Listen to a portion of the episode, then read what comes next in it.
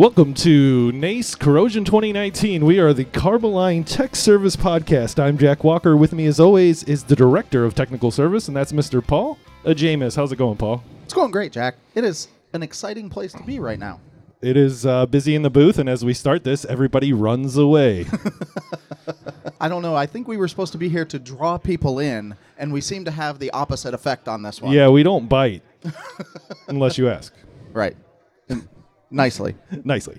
Anyway, Paul, how do people get a hold of us if they want to? We got some suggestion cards today- here if you want a topic. Today they can just reach out and get a hold yeah, of us. and, like reach out and touch us. Yeah. Yeah, we're here. Is that like AT and T? Well, I or guess something like that. Yeah. yeah. Yeah. All right. So anyway, uh, we're going to But talk you want about the you want the normal way? the normal way. Because they can still hit us on Twitter. Sure. Yeah, because we are we are paying attention to our Twitter accounts. Carboline is at Carboline. Jack is that Jack underscore CTSP.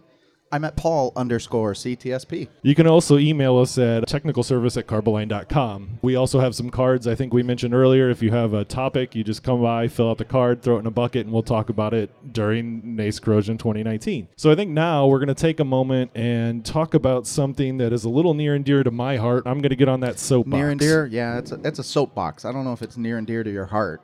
Well, I mean, it's frustrating. Okay, I'll take that. All right. So we're going to talk about one of our most frequent phone calls that we get here in technical service, and that that phone call is Why are you guys so good looking? you get that phone call. Well, yeah. How do they know? This isn't We have- video. no, but we have social media. Oh, yeah. There were a lot of pictures of us from Yeah. from the Yeah. last show. Hard to believe that a duo this good looking is in pain, huh? Radio, right? Well, yeah. we frequently get a phone call where uh, somebody is trying to specify one of our coatings and they will ask us what's the life expectancy of that coating to which depending on what kind of mood i am in and how long i want the phone call to be could take a long uh, long time because the answer isn't straightforward I- can't just say seven. well you you could you would be wrong four score? and, and I'm going to go on the record right now and say this. If a paint company gives you an exact year number for a life expectancy of one of their coatings, Run away. it's not real. That's right. Because, like we've said many times on the show before, every little thing matters. And you know, it really does, especially when we're talking about how long is it going to last. You have to take into consideration coating thickness and environments, and there are just so many variables that if you don't consider all of them, you're never going to have the system that you expect. But alas, it is not all without hope. There are some guidelines out there. NACE, who were, you know, at NACE Corrosion 2019, has some really good papers out there that help us with this challenge. And, And- keep in mind, they consider these just guides. This is just a guideline. This is not the end all be all. It's not a definitive answer. It's an estimate. So what NACE did is they studied generic types of coatings under many different environments with several different types of surface prep. Are you guys starting to notice all of the things? And you know, one of the things that they did, they have representatives from abrasive blast companies, surface prep companies, just about all the coating companies are involved in these papers because there are so many variables. They wanted to make sure that they can capture everybody's idea of what was going on. Probably the most famous paper of this is the paper number 477. It came out in 1996.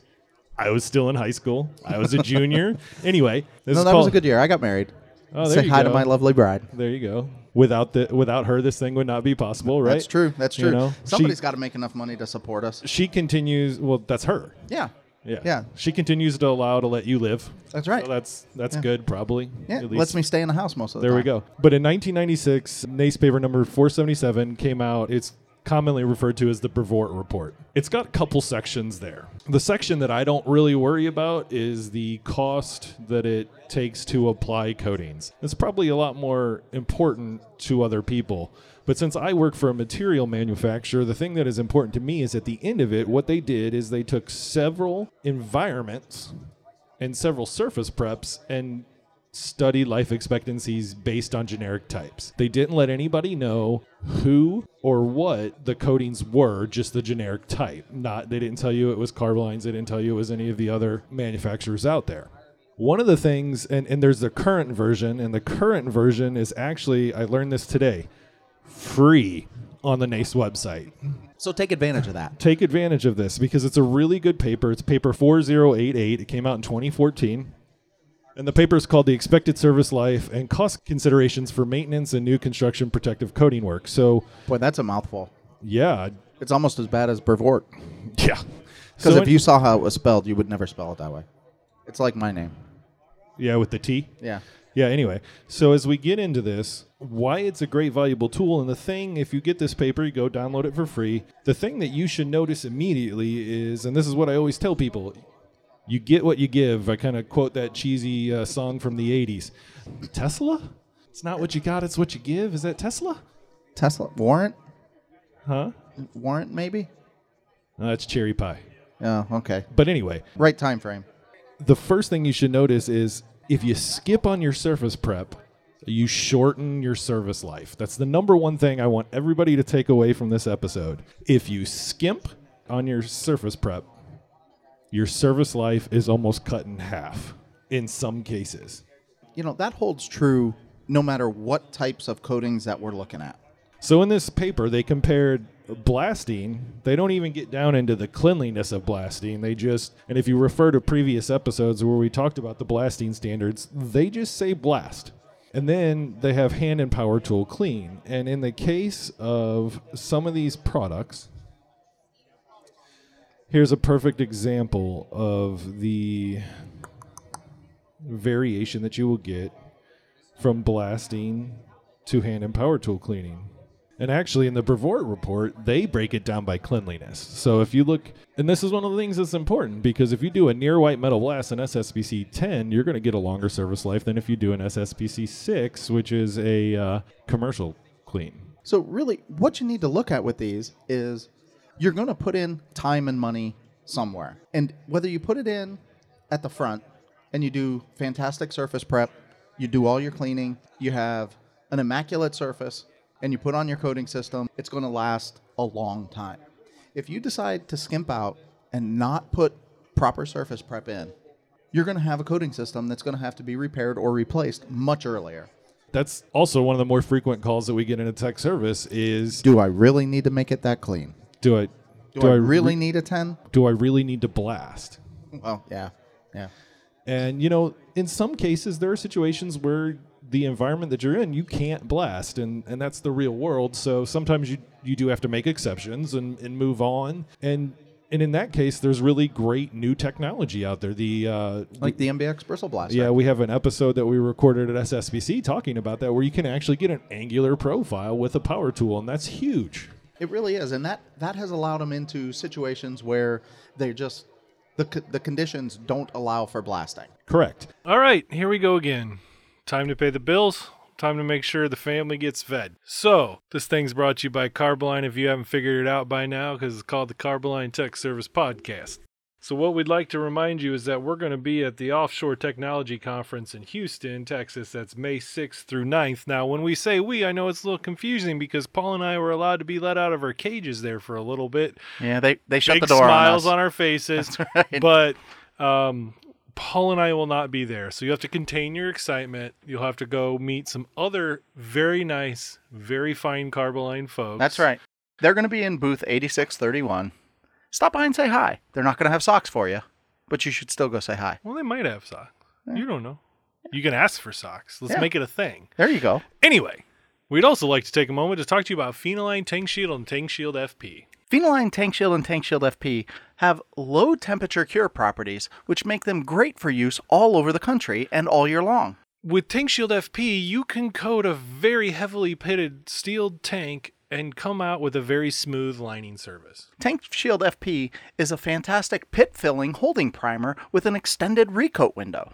One of the great advantages about the Phenoline Tank Shield is that it is batch mix, so you can apply it with a single leg airless and it is blush resistant. So anybody who's been around the paint industry for a really long time knows how much blush can be a problem. Well, we're here to tell you that with Phenoline Tank Shield, you will no longer have that problem. The next thing that we need to get into for your life expectancy is not only does your surface prep matter, your environment matters. If you're in a seacoast marine environment, compared to like a rural environment, which one do you think is going to last longer?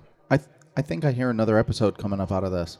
Yes, we are going to do another episode while we're here at NACE about that exactly. Yeah, because really, you need to understand the environment that your products are going to be in, that your assets are going to be in. Because if you misidentify the exposure, you're going to underestimate the level of products that you that you need, or maybe overestimate. Let's talk about the Seacoast Marine. What's heavy in the air? It- Salt. Salt. What does salt do? Oh, it causes rust.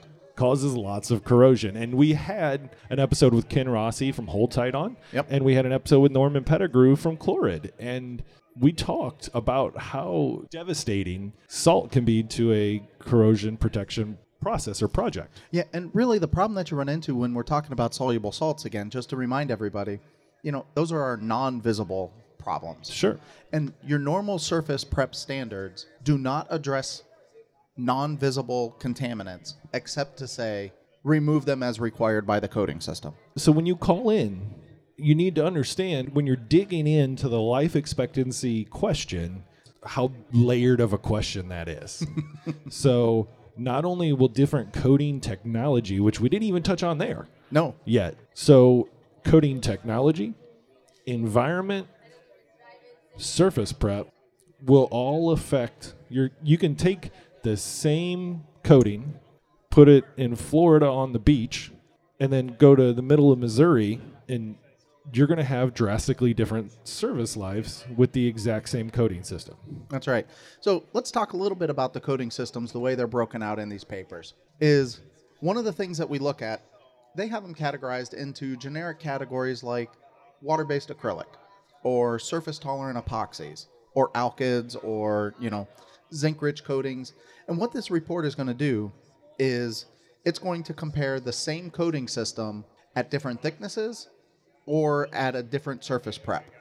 And by narrowing it down to that range, you can really look at it and say, okay, if I'm only going to do a hand tool, power tool clean, what is my best option to give a longer life expectancy? And that's where we're going to look at surface tolerant coatings, which is a whole nother episode that we've had. That's right. we have now reached the point officially. This is kind of a milestone where we've done so many episodes that I don't know what all we've talked about. You know, and I have, we struggled with this in the beginning, you know, of just keeping them listed. And, you know, primarily I say I write it down so that I don't have to remember it. But one of the things that, that we now have on the Carboline website, if you go into the Carboline website, you can poke around and you can see a whole list of all of the episodes that we've done. And they've got them really nicely listed out by, by title. So you can see all those categories there. So, once again, life expectancy, it's like an onion. There's layers, and all of those things matter. And they're all going to make you cry. So, if when you call into your paint manufacturer and we don't give you a straight answer, that's why. Yep. So, for Paul, I'm Jack. Thanks for listening to the Carboline Tech Service podcast. We'll be back in just a little bit. And so, for the Carboline Tech Service Podcast, I'm Paul. And I'm Jack. And We'd like to thank you for your support.